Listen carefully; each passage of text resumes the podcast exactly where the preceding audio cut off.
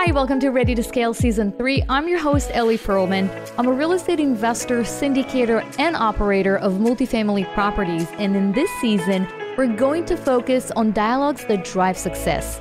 Building real wealth is not a fairy tale nor rocket science, but there's so much to learn. So grab a cup of coffee and join me each week for in-depth conversations with successful real estate investors. Conversations that are designed to help you drive your wealth, investment knowledge, and lifestyle to the next level. And of course, you can always go to my website, ElliePerlman.com, to read more about investing passively in multifamily.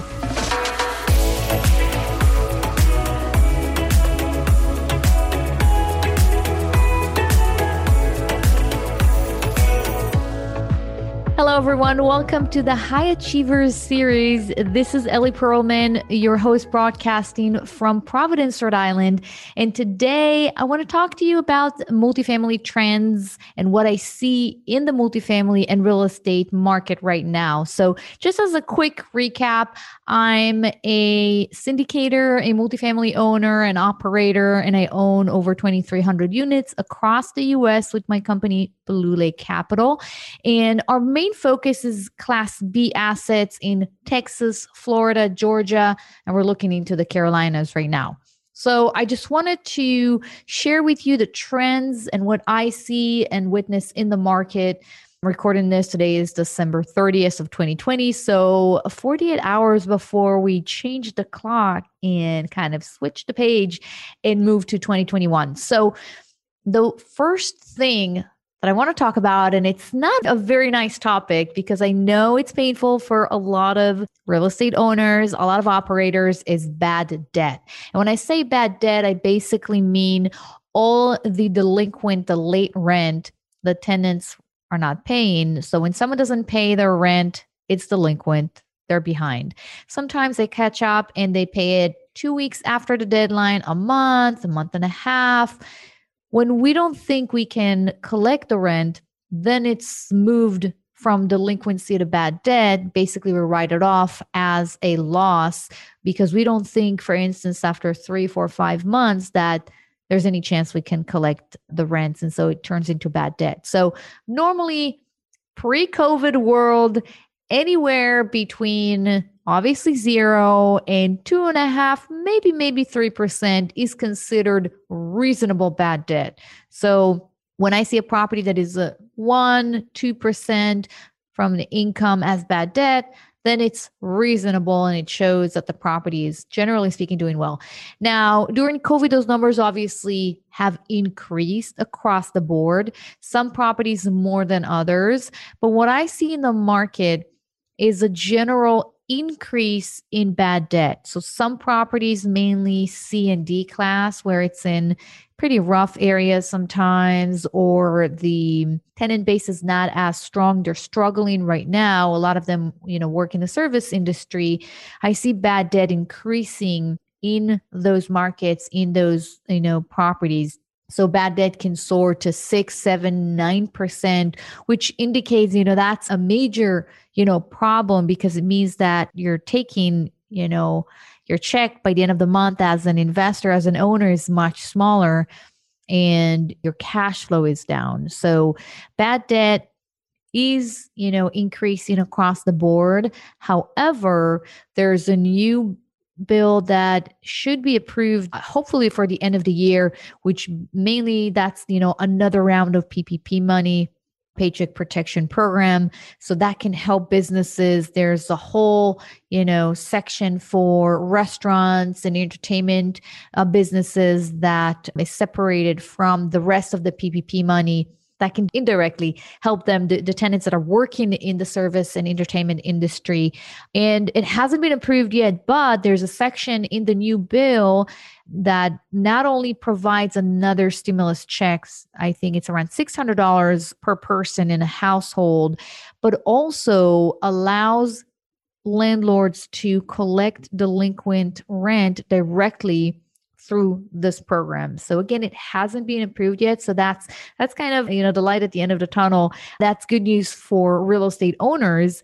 But right now, what we've dealing with is, as owners across the country, with increased bad debt. So even properties that had zero bad debt before, now they deal with 1% or 1.5%. It's still pretty good, but it's higher than it was before COVID. Now, interestingly enough, at least in the markets where we're investing in, we see an increase in rents. And that's a very interesting kind of trend, because on one hand, you have more tenants that cannot pay their rent, but the new tenants that are coming in, they're willing and able many times to pay for higher rents. And I think it's a very, very interesting phenomenon, because you have this shift, or, you know, these two types of renters, those who are struggling and those who can actually pay $200, $300 more than the average tenant on your property. And that's a very interesting trend.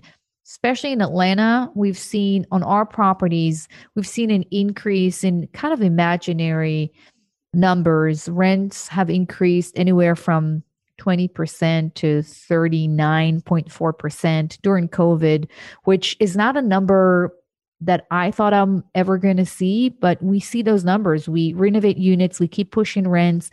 We get $300, $400, almost $400 increases on rents, and tenants are moving in and they're paying their rent.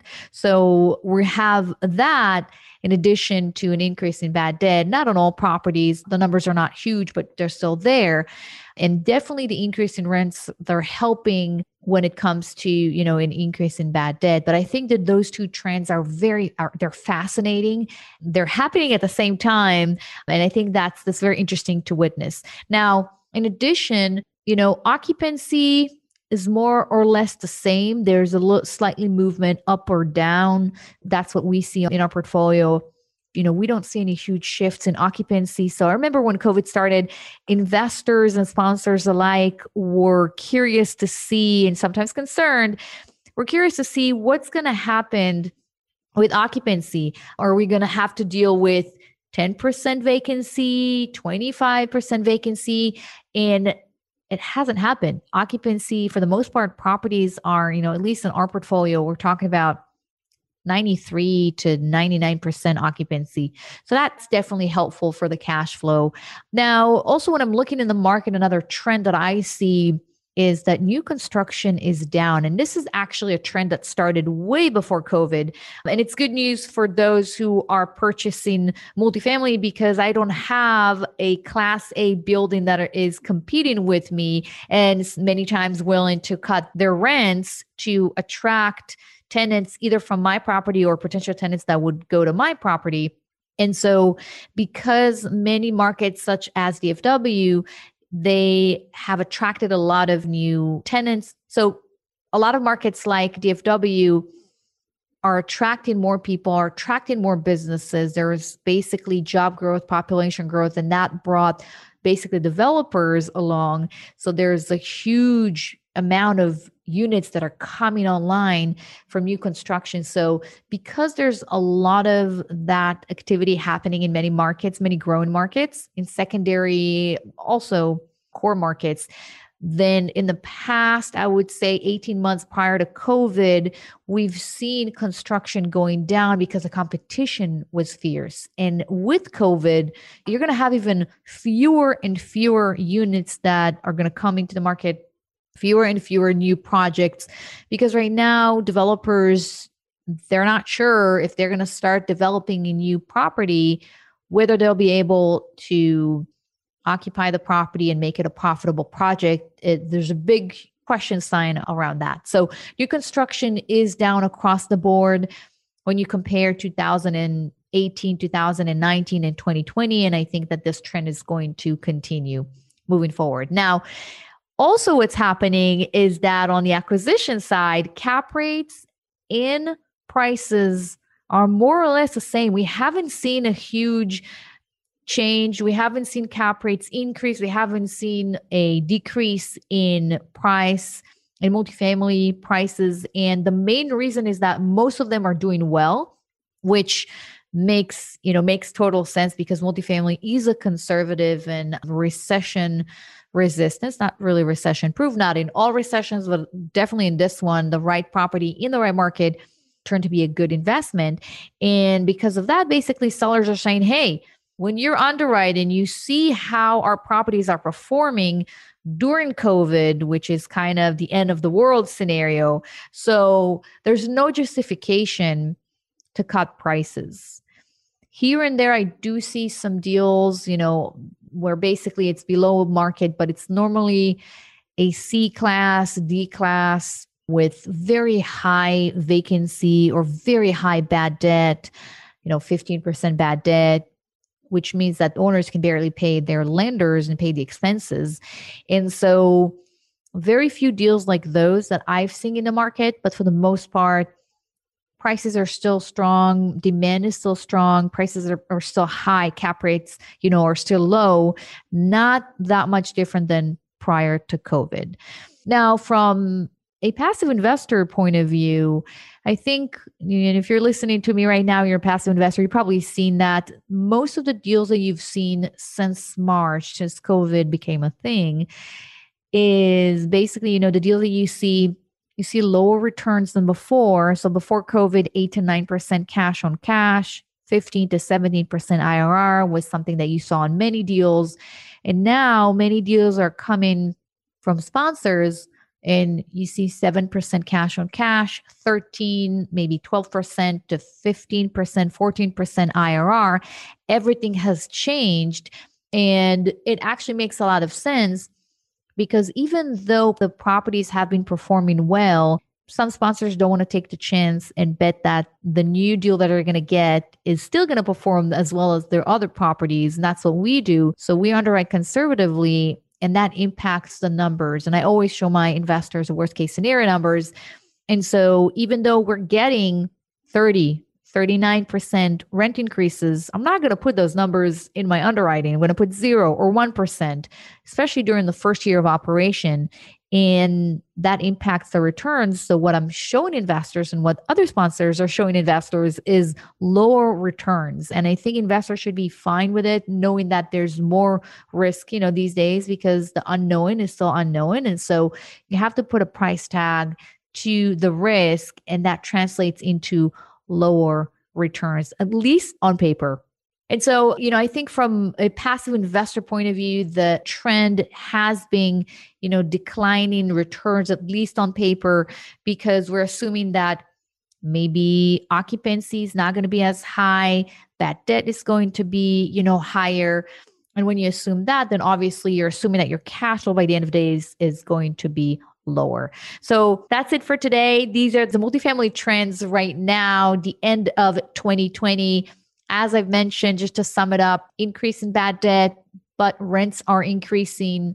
Occupancy and prices are still the same. New construction is down and returns, at least on paper, projections are much lower if you're looking at a deal from a conservative sponsor. That's it for today. Be bold, be great, keep pushing forward, and I'll see you on the next episode.